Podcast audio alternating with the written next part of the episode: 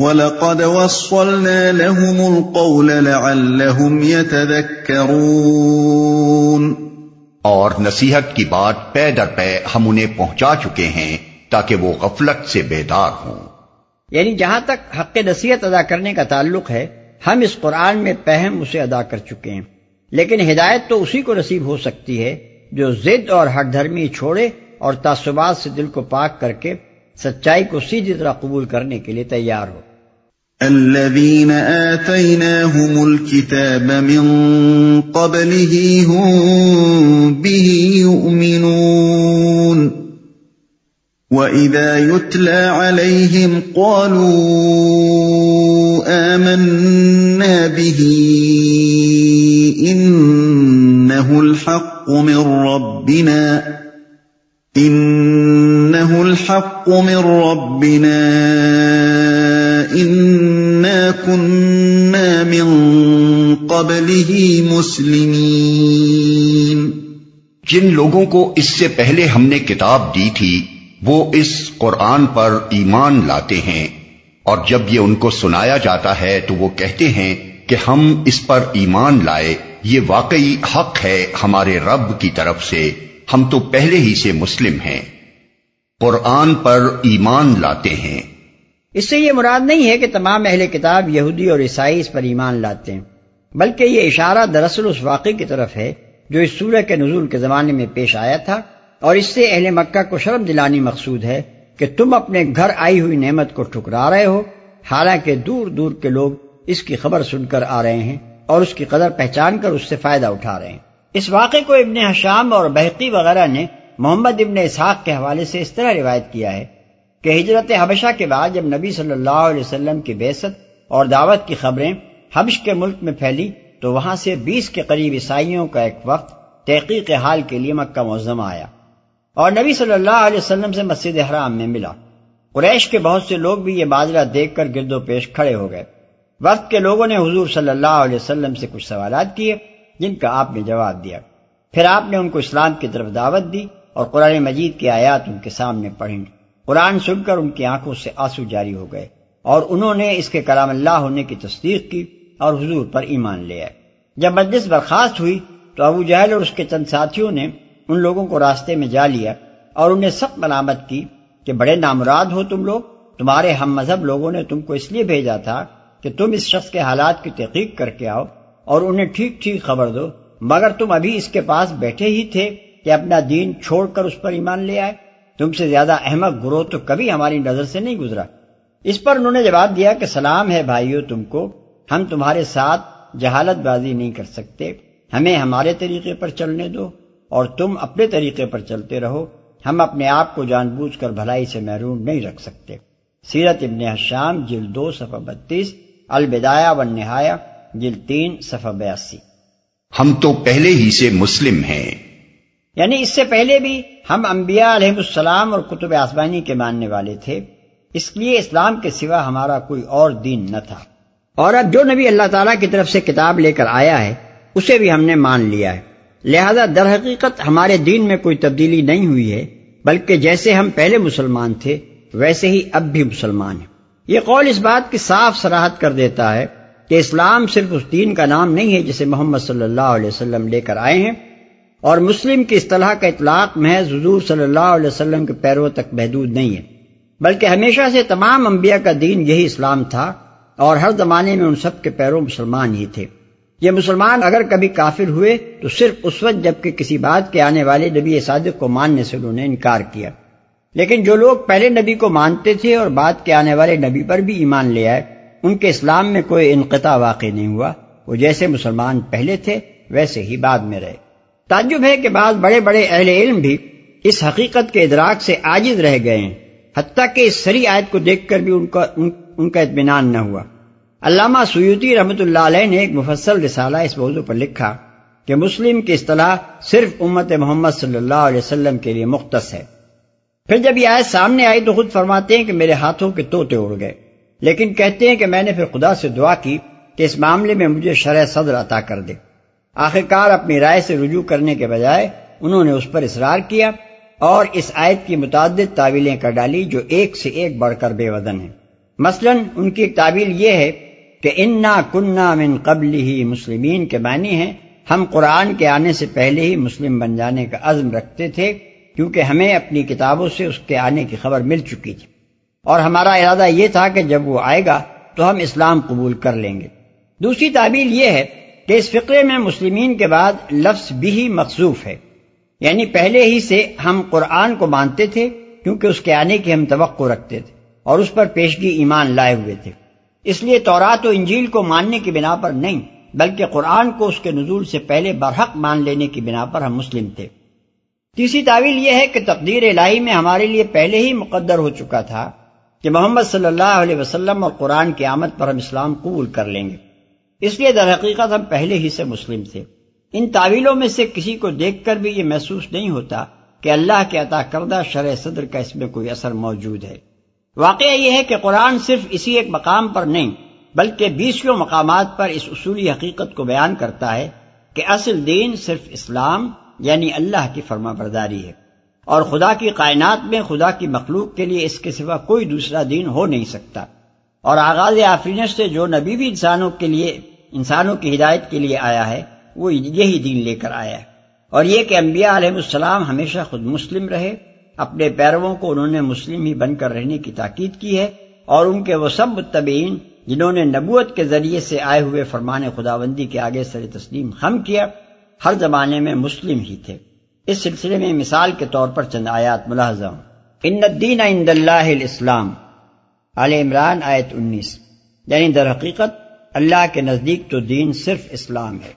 وہ میں یبتغی غیر الاسلام دین فلیں یقبل بن عال عمران، آیت پچاسی۔ اور جو کوئی اسلام کے سوا کوئی اور دین اختیار کرے، وہ ہرگز قبول نہ کیا جائے گا۔ حضرت نور علیہ السلام فرماتے ہیں، ان اجریہ اللہ اللہ و عمر تو ان اکون من المسلمین یعنی میرا اجر تو اللہ کے ذمے ہے اور مجھے حکم دیا گیا ہے کہ میں مسلموں میں شامل ہو کر رہوں۔ حضرت ابراہیم علیہ السلام اور ان کی اولاد کے متعلق ارشاد ہوتا ہے۔ اس قال لہو رب اسلم قال اسلم رب العالمین ووسا بها ابراہیم بنی و یعقوب یا بنی ان اللہ اصطفى لكم الدین فلا تموتن الا وانتم مسلمون۔ ام کنتم شهداء اذ حضر یعقوب الموت، اذ قال لبنیه ما تعبدون من بعد قالوا ونعبد الهك واله آبائك ابراہیم و اسماعیل و اسحاق واحدا و اسحاق واحدا ونحن له مسلمون۔ البقرہ آیت 131 تا 133 یعنی جبکہ اس کے رب نے اس سے کہا کہ مسلم یعنی تابع فرمان ہو جا، تو اس نے کہا میں مسلم ہو گیا رب العالمین کے لیے۔ اور اسی چیز کی وسیعت کی ابراہیم علیہ السلام نے اپنی اولاد کو اور یعقوب علیہ السلام نے بھی کہ میرے بچوں، اللہ نے تمہارے لیے اس دین کو پسند کیا ہے، لہذا تم کو موت نہ آئے، مگر اس حال میں کہ تم مسلم ہو۔ کیا تم اس وقت موجود تھے جب یعقوب علیہ السلام کی وفات کا وقت آیا؟ جبکہ اس نے اپنی اولاد سے پوچھا، کس کی بندگی کرو گے تم میرے بعد؟ انہوں نے جواب دیا، ہم بندگی کریں گے آپ کے معبود اور آپ کے باپ دادا ابراہیم اور اسماعیل اور اسحاق کے معبود کی۔ اس کو اکیلا معبود مان کر، اور ہم اسی کے مسلم ہیں۔ ماں کان ابراہیم یہودیم ولا نفرانیم ولا کن کان حنیفم مسلم عال عمران آج سڑسٹھ. یعنی ابراہیم نہ یہودی تھا نہ نصرانی، بلکہ وہ یکسو مسلم تھا.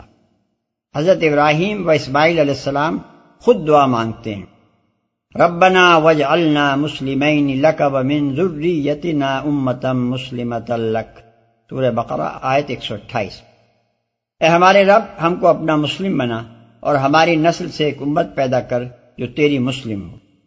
حضرت لوت علیہ السلام کے قصے میں ارشاد ہوتا ہے، فما وجد نافیہ غیر بیت من المسلمین یعنی ہم نے قوم لوت کی بستی میں ایک گھر کے سوا مسلمانوں کا کوئی گھر نہ پایا۔ ازاریات آئے چھتیس۔ حضرت یوسف علیہ السلام بارگاہ رب العزت میں عرض کرتے ہیں، توفنی مسلم والحقنی بالصالحین۔ یعنی مجھ کو مسلم ہونے کی حالت میں موت دے۔ اور صالحوں کے ساتھ ملا۔ یوسف آیت ایک سو ایک۔ حضرت موسیٰ علیہ السلام اپنی قوم سے کہتے ہیں، یا قومی ان کن تم آمن تم بلّہ فعلیہ توکلو ان کن تم مسلمین۔ یعنی یہ میری قوم کے لوگوں اگر تم اللہ پر ایمان لائے ہو تو اسی پر بھروسہ کرو اگر تم مسلم ہو۔ یونس آیت چوراسی۔ بنی اسرائیل کا اصل مذہب یہودیت نہیں بلکہ اسلام تھا۔ اس بات کو دوست اور دشمن سب جانتے تھے۔ چنانچہ فرعون سمندر میں ڈوبتے وقت آخری کلمہ جو کہتا ہے وہ یہ ہے، آمنت انه لا الہ الا الذي آمنت به بنو اسرائیل وانا من المسلمین۔ سورہ یونس آیت نبے۔ میں مان گیا کہ کوئی معبود اس کے سوا نہیں ہے جس پر بنی اسرائیل ایمان لائے ہیں اور میں مسلموں میں سے ہوں۔ تمام انبیاء بنی اسرائیل کا دین بھی یہی اسلام تھا۔ انا انزلنا التورات فیہا ہدم و نور۔ یحکم بہن نبیون الذین اسلموا للذین حادو المائدہ، آیت چوالیس. ہم نے تورات نازل کی جس میں ہدایت اور روشنی تھی. اسی کے مطابق وہ نبی جو مسلم تھے، ان لوگوں کے معاملات کے فیصلے کرتے تھے جو یہودی ہو گئے تھے. یہی حضرت سلیمان علیہ السلام کا دین تھا، چنانچہ ملکہ سبا ان پر ایمان لاتے ہوئے کہتی ہے اسلم تم سلیمان اللہ رب العالمین. میں سلیمان کے ساتھ رب العالمین کے مسلم ہو گئی، النمل، آیت چوالیس۔ اور یہی حضرت عیسیٰ علیہ السلام اور ان کے حواریوں کا دین تھا۔ وہ از اوہی تو الحواری ان آمنو بی و بی رسولی قالو آمنا وشحد بھی اننا مسلمون۔ اور جبکہ میں نے ہواریوں پر وہی کی کہ ایمان لاؤ مجھ پر اور میرے رسول پر، تو انہوں نے کہا، ہم ایمان لائے اور گواہ رہے کہ ہم مسلم ہیں۔ المائدہ، آیت ایک سو گیارہ۔ اس معاملے میں اگر کوئی شک اس بنا پر کیا جائے کہ عربی زبان کے الفاظ اسلام اور مسلم ان مختلف ملکوں اور مختلف زبانوں میں کیسے مستعمل ہو سکتے تھے، تو ظاہر ہے کہ یہ محض ایک نادانی کی بات ہوگی۔ کیونکہ اصل اعتبار عربی کے ان الفاظ کا نہیں، بلکہ اس معنی کا ہے، جس کے لیے یہ الفاظ عربی میں مستعمل ہوتے ہیں۔ دراصل جو بات ان آیات میں بتائی گئی ہے، وہ یہ ہے کہ خدا کی طرف سے آیا ہوا حقیقی دین مسیحیت یا موسویت یا محمدیت نہیں ہے۔ بلکہ انبیاء اور کتب آسمانی کے ذریعے سے آئے ہوئے فرمان خداوندی کے آگے سر اعتاد جھکا دینا ہے۔ اور یہ رویہ جہاں جس بندہ خدا نے بھی جس زمانے میں اختیار کیا ہے، وہ ایک ہی عالمگیر، ازلی و ابدی دین حق کا متبع ہے۔ اس دین کو جن لوگوں نے ٹھیک ٹھیک شعور اور اخلاص کے ساتھ اختیار کیا ہے، ان کے لیے موسا علیہ السلام کے بعد مسیح علیہ السلام کو اور مسیح علیہ السلام کے بعد محمد صلی اللہ علیہ وسلم کو ماننا تبدیل مذہب نہیں بلکہ حقیقی دین کے اتباع کا فطری و منطقی تقاضا ہے۔ بخلاف اس کے جو لوگ انبیاء علیہ السلام کے گروہوں میں بے سوچے سمجھے گھس آئے یا پیدا ہو گئے اور قومی و نسلی اور گروہی تعصبات نے جن کے لیے اصل مذہب کی حیثیت اختیار کر لی، وہ بس یہودی یا مسیحی بن کر رہ گئے۔ اور محمد صلی اللہ علیہ وسلم کے آنے پر ان کی جہالت کی قلعی کھل گئی، کیونکہ انہوں نے اللہ کے آخری نبی کا انکار کر کے نہ صرف یہ کہ آئندہ کے لیے مسلم رہنا قبول نہ کیا بلکہ اپنی اس حرکت سے یہ ثابت کر دیا کہ حقیقت میں وہ پہلے بھی مسلم نہ تھے، محض ایک نبی یا بعد انبیاء کی شخصی گرویدگی میں مبتلا تھے یا آبا و اجداد کی اندھی تقلید کو دین بنائے بیٹھے تھے۔ يؤتون مرتين بما صبروا ويدرؤون ومما رزقناهم ينفقون یہ وہ لوگ ہیں جنہیں ان کا اجر دو بار دیا جائے گا، اس ثابت قدمی کے بدلے جو انہوں نے دکھائی۔ وہ برائی کو بھلائی سے دفع کرتے ہیں اور جو کچھ رزق ہم نے انہیں دیا ہے، اس میں سے خرچ کرتے ہیں۔ ان کا اجر دو بار دیا جائے گا۔ یعنی ایک اجر اس ایمان کا جو وہ پہلے سیدنا عیسیٰ علیہ السلام پر رکھتے تھے۔ اور دوسرا اجر اس ایمان کا جو وہ اب نبی عربی محمد صلی اللہ علیہ وسلم پر لائے۔ یہی بات اس حدیث میں بیان کی گئی ہے جو بخاری و مسلم نے حضرت ابو مسا علی رضی اللہ عنہ سے روایت کی ہے کہ نبی صلی اللہ علیہ وسلم نے فرمایا، تین شخص ہیں جن کو دوہرا اجر ملے گا۔ ان میں سے ایک وہ ہے جو اہل کتاب میں سے تھا اور اپنے نبی پر ایمان رکھتا تھا، پھر محمد صلی اللہ علیہ وسلم پر ایمان لے آیا۔ ثابت قدمی کے بدلے جو انہوں نے دکھائی۔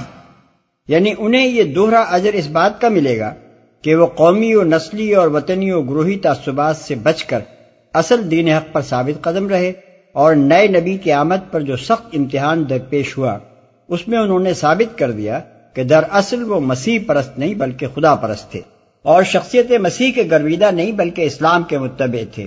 اسی وجہ سے مسیح کے بعد جب دوسرا نبی وہی اسلام لے کر آیا جسے مسیح لائے تھے تو انہوں نے بے تکلف اس کی رہنمائی میں اسلام کا راستہ اختیار کر لیا اور ان لوگوں کا راستہ چھوڑ دیا جو مسیحیت پر جمے رہ گئے۔ برائی کو بھلائی سے دفع کرتے ہیں۔ یعنی وہ بدی کا جواب بدی سے نہیں بلکہ نیکی سے دیتے ہیں۔ جھوٹ کے مقابلے میں جھوٹ نہیں بلکہ صداقت لاتے ہیں۔ ظلم کو ظلم سے نہیں بلکہ انصاف سے دفع کرتے ہیں۔ شرارتوں کا سامنا شرارت سے نہیں بلکہ شرافت سے کرتے ہیں۔ اس میں سے خرچ کرتے ہیں۔ یعنی وہ راہ حق میں مالی اثار بھی کرتے ہیں۔ ممکن ہے کہ اس میں اشارہ اس طرف بھی ہو کہ وہ لوگ محض حق کی تلاش میں حبش سے سفر کر کے مکے آئے تھے۔ اس محنت اور صرف مال سے کوئی مادی منفعت ان کے پیش نظر نہ تھی۔ انہوں نے جب سنا کہ مکے میں ایک شخص نے نبوت کا دعویٰ کیا ہے، تو انہوں نے ضروری سمجھا کہ خود جا کر تحقیق کریں تاکہ اگر واقعی ایک نبی ہی خدا کی طرف سے مبوس ہوا ہو، تو اس پر ایمان لانے اور ہدایت پانے سے محروم نہ رہ جائے وَإِذَا سَمِعُوا اللَّغْوَ أَعْرَضُوا عَنْهُ وَقَالُوا لَنَا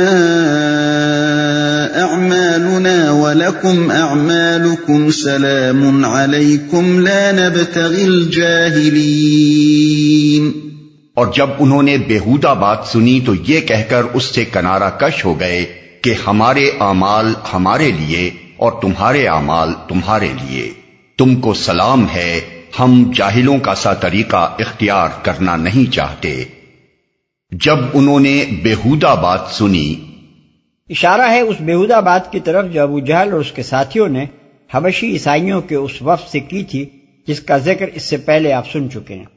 انك لا تهدي من احببت ولكن الله يهدي من يشاء وهو اعلم بالمهتدين۔ اے نبی تم جسے چاہو اسے ہدایت نہیں دے سکتے مگر اللہ جسے چاہتا ہے ہدایت دیتا ہے اور وہ ان لوگوں کو خوب جانتا ہے جو ہدایت قبول کرنے والے ہیں۔ سیاق کلام سے ظاہر ہے کہ ابشی عیسائیوں کے ایمان و اسلام کا ذکر کرنے کے بعد نبی صلی اللہ علیہ وسلم کو مخاطب کر کے یہ فقرہ ارشاد فرمانے سے مقصود دراصل کفار مکہ کو شرم دلانا تھا۔ کہنا یہ تھا کہ بد نصیبو ماتم کرو اپنی حالت پر کہ دوسرے کہاں کہاں سے آ کر اس نعمت سے مستفید ہو رہے ہیں۔ اور تم اس چشمہ فیض سے جو تمہارے اپنے گھر میں بہ رہا ہے، محروم رہے جاتے ہو۔ لیکن کہا گیا ہے اس انداز سے کہ اے محمد صلی اللہ علیہ وسلم، تم چاہتے ہو کہ میری قوم کے لوگ میرے بھائی بہن، میرے عزیز و اقارب اس آب حیات سے بہرہ مند ہوں، لیکن تمہارے چاہنے سے کیا ہوتا ہے؟ ہدایت تو اللہ کے اختیار میں ہے وہ اس نعمت سے انہی لوگوں کو فیضیاب کرتا ہے جن میں وہ قبول ہدایت کی آمادگی پاتا ہے۔ تمہارے رشتہ داروں میں اگر یہ جوہر موجود نہ ہو تو انہیں یہ فیض کیسے نصیب ہو سکتا ہے؟ صحیحین کی روایت ہے کہ یہ آیت نبی صلی اللہ علیہ وسلم کے چچا ابو طالب کے معاملے میں نازل ہوئی ہے۔ ان کا جب آخری وقت آیا تو حضور صلی اللہ علیہ وسلم نے اپنی حد تک انتہائی کوشش کی کہ وہ کلمہ لا الہ الا اللہ پر ایمان لے آئیں تاکہ ان کا خاتمہ بالخیر ہو۔ مگر انہوں نے ملت عبد المطلب پر ہی جان دینے کو ترجیح دی۔ اس پر اللہ تعالی نے فرمایا ان لا تخدی من احببت لیکن محدثین و فسرین کا طریقہ معلوم و معروف ہے کہ ایک آیت عہد نبی کے جس معاملے پر چسپاں ہوتی ہے، اسے وہ آیت کی شان نزول کے طور پر بیان کرتے ہیں۔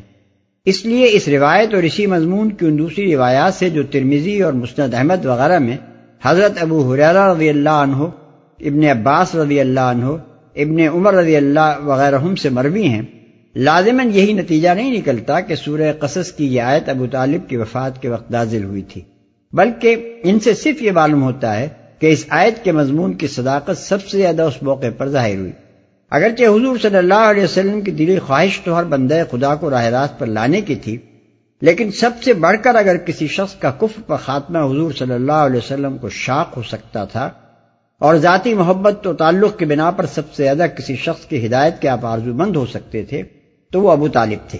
لیکن جب ان کو بھی ہدایت دینے پر آپ قادر نہ ہوئے، تو یہ بات بالکل ظاہر ہو گئی کہ کسی کو ہدایت بخشنا اور کسی کو اس سے محروم رکھنا نبی کے بس کی بات نہیں۔ یہ معاملہ بالکل اللہ کے ہاتھ میں ہے اور اللہ کے ہاں سے یہ دولت کسی رشتہ داری و برادری کی بنا پر نہیں، بلکہ آدمی کی قبولیت و استعداد اور مخلصانہ صداقت پسندی کی بنا پر عطا ہوتی ہے۔ وقالوا ان نتبع الهدى معك نتخطف من ارضنا أَوَلَمْ نُمَكِّن لَّهُمْ حَرَمًا آمِنًا يُجْبَىٰ إِلَيْهِ ثَمَرَاتُ كُلِّ شَيْءٍ رِّزْقًا مِّن لَّدُنَّا۔ رِزْقًا مِّن لَّدُنَّا وَلَٰكِنَّ أَكْثَرَهُمْ لَا يَعْلَمُونَ وہ کہتے ہیں، اگر ہم تمہارے ساتھ اس ہدایت کی پیروی اختیار کر لیں، تو اپنی زمین سے اچک لیے جائیں گے۔ کیا یہ واقعہ نہیں ہے کہ ہم نے ایک پر امن حرم کو ان کے لیے جائے قیام بنا دیا، جس کی طرف ہر طرح کے سمارات کھچے چلے آتے ہیں؟ ہماری طرف سے رزق کے طور پر، مگر ان میں سے اکثر لوگ جانتے نہیں ہیں۔ زمین سے اچک لیے جائیں گے۔ یہ وہ بات ہے جو کفار قریش اسلام قبول نہ کرنے کے لیے عزر کے طور پر پیش کرتے تھے۔ اور اگر غور سے دیکھا جائے تو معلوم ہوتا ہے کہ ان کے کفر و انکار کا سب سے اہم بنیادی سبب یہی تھا۔ اس بات کو ٹھیک ٹھیک سمجھنے کے لیے ہمیں دیکھنا ہوگا کہ تاریخی طور پر اس زمانے میں قریش کی پوزیشن کیا تھی۔ جس پر ضرب پڑنے کا انہیں اندیشہ تھا۔ قریش کو ابتدان جس چیز نے عرب میں اہمیت دی وہ یہ تھی کہ ان کا حضرت اسماعیل علیہ السلام کی اولاد سے ہونا انصاب عرب کی روح سے بالکل ثابت تھا۔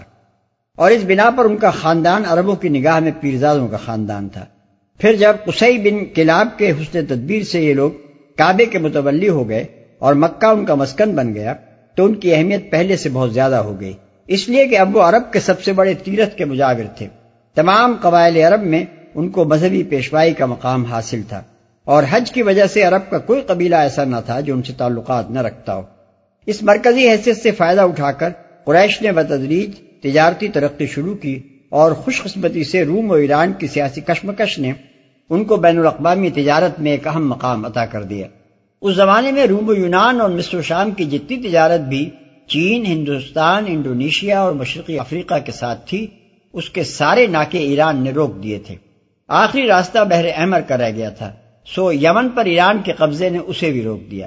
اس کے بعد کوئی صورت اس تجارت کو جاری رکھنے کے لیے اس کے سوا نہیں رہ گئی تھی کہ عرب کے تاجر ایک طرف رومی مقبوضات کا مال بحر عرب اور خلیج فارس کے بندرگاہوں پر پہنچائیں اور دوسری طرف انہی بندرگاہوں سے مشرقی امبال تجارت لے کر رومی مقبوضات میں پہنچے اس صورتحال نے مکے کو بین الاقوامی تجارت کا ایک اہم مرکز بنا دیا۔ اس وقت قریشی تھے جنہیں اس کاروبار کا قریب قریب اجارہ حاصل تھا۔ لیکن عرب کی طوائف الملوکی کے ماحول میں یہ تجارتی نقل و حرکت اس کے بغیر نہ ہو سکتی تھی کہ تجارتی شاہراہیں جن قبائل کے علاقوں سے گزرتی تھی، ان کے ساتھ قریش کے گہرے تعلقات ہوں۔ سرداران قریش اس قرض کے لیے صرف اپنے مذہبی اثر پر اکتفا نہ کر سکتے تھے۔ اس کے لیے انہوں نے تمام قبائل کے ساتھ معاہدات کر رکھے تھے۔ تجارتی منافع میں سے بھی وہ ان کو حصہ دیتے تھے۔ شیوخ قبائل اور باثر سرداروں کو تحائف و ہدایہ سے بھی خوش رکھتے تھے اور سودی کاروبار کا بھی ایک جال انہوں نے پھیلا رکھا تھا، جس میں قریب قریب تمام ہمسایہ قبائل کے تجار اور سردار جکڑے ہوئے تھے۔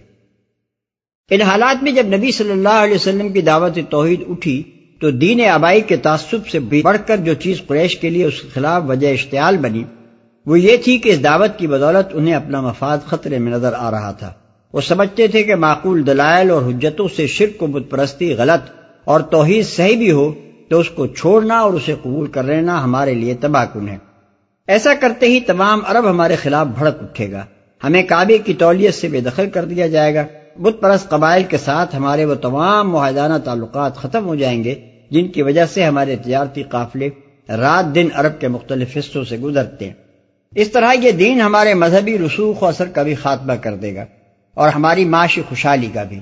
بلکہ بعید نہیں کہ تمام قبائل عرب ہمیں سرے سے مکہ ہی چھوڑ دینے پر مجبور کر دیں۔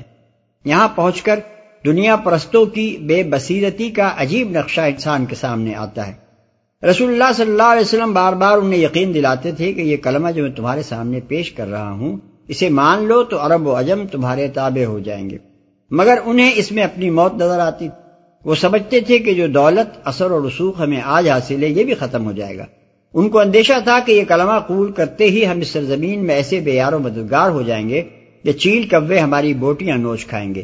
ان کی کوتاہ نظری وہ وقت نہ دیکھ سکتی تھی جب چند ہی سال بعد تمام عرب محمد صلی اللہ علیہ وسلم کے ماتحت ایک مرکزی سلطنت کا تابع فرمان ہونے والا تھا۔ پھر اسی نسل کی زندگی میں ایران، عراق، شام، مصر سب ایک ایک کر کے اس سلطنت کے زیر نگی ہو جانے والے تھے۔ اور اس قول پر ایک صدی گزرنے سے بھی پہلے قریش ہی کے خلافہ سندھ سے لے کر اسپین تک اور قفقاز سے لے کر یمن کے سوائل تک دنیا کے ایک بہت بڑے حصے پر حکمرانی کرنے والے تھے۔ اکثر لوگ جانتے نہیں ہیں۔ یہ اللہ تعالیٰ کی طرف سے ان کے عذر کا پہلا جواب۔ اس کا مطلب یہ ہے کہ یہ حرم جس کے امن و امان اور جس کی مرکزیت کی بدولت آج تم اس قابل ہوئے ہو کہ دنیا بھر کا مال تجارت اس وادی غیر زی زرع میں کھچا چلا آ رہا ہے۔ کیا اس کو یمن اور یہ مرکزیت کا مقام تمہاری کسی تدبیر نے دیا ہے؟ ڈھائی ہزار برس پہلے چٹیل پہاڑوں کے درمیان اس بے آب و گیاہ وادی میں ایک اللہ کا بندہ اپنی بیوی اور ایک شیرخوار بچے کو لے کر آیا تھا۔ اس نے یہاں پتھر اور گارے کا ایک حجرہ تعمیر کر دیا اور پکار دیا کہ اللہ نے اسے حرم بنایا ہے۔ آؤ اس گھر کی طرف اور اس کا طواف کرو۔ ابھی اللہ کی دی ہوئی برکت نہیں تو اور کیا ہے کہ پچیس صدیوں سے یہ جگہ عرب کا مرکز بنی ہوئی ہے۔ سخت بدمنی کے ماحول میں ملک کا صرف یہی گوشہ ایسا ہے جہاں امن میسر ہے۔ اس کو عرب کا بچہ بچہ احترام کی نگاہ سے دیکھتا ہے اور ہر سال ہزارہ انسان اس کے طواف کے لیے چلے آتے ہیں۔ اسی نعمت کا ثمرہ تو ہے کہ تم عرب کے سردار بنے ہوئے ہو اور دنیا کی تجارت کا ایک بڑا حصہ تمہارے قبضے میں ہے۔ اب کیا تم یہ سمجھتے ہو کہ جس خدا نے یہ نعمت تمہیں بخشی ہے، اس سے منحرف اور باغی ہو کر تو تم پھلو پھولو گے؟ مگر اس کے دین کی پیروی اختیار کرتے ہی برباد ہو جاؤ گے۔ وَكَمْ أَهْلَكْنَا مِن قَرْيَةٍ بَطِرَتْ مَعِيشَتَهَا فَتِلْكَ مَسَاكِنُهُمْ لَمْ تُسْكَمْ مِن بَعْدِهِمْ فتلك مساكنهم لم تسكن من بعدهم إلا قليلا وكنا نحن الوارثين. اور کتنی ہی ایسی بستیاں ہم تباہ کر چکے ہیں جن کے لوگ اپنی معیشت پر اترا گئے تھے۔ سو دیکھ لو، وہ ان کے مسکن پڑے ہوئے ہیں جن میں ان کے بعد کم ہی کوئی بسا ہے۔ آخر کار ہم ہی وارث ہو کر رہے۔ یہ ان کے عذر کا دوسرا جواب۔ اس کا مطلب یہ ہے کہ جس مال و دولت اور خوشحالی پر تم اترائے ہوئے ہو اور جس کے کھوئے جانے کے خطرے سے باطل پر جمنا اور حق سے منہ موڑنا چاہتے ہو، یہی چیز کبھی آد اور سمود اور سبا اور مدین اور قوم لود کے لوگوں کو بھی حاصل تھی۔ پھر کیا یہ چیز ان کو تباہی سے بچا سکی؟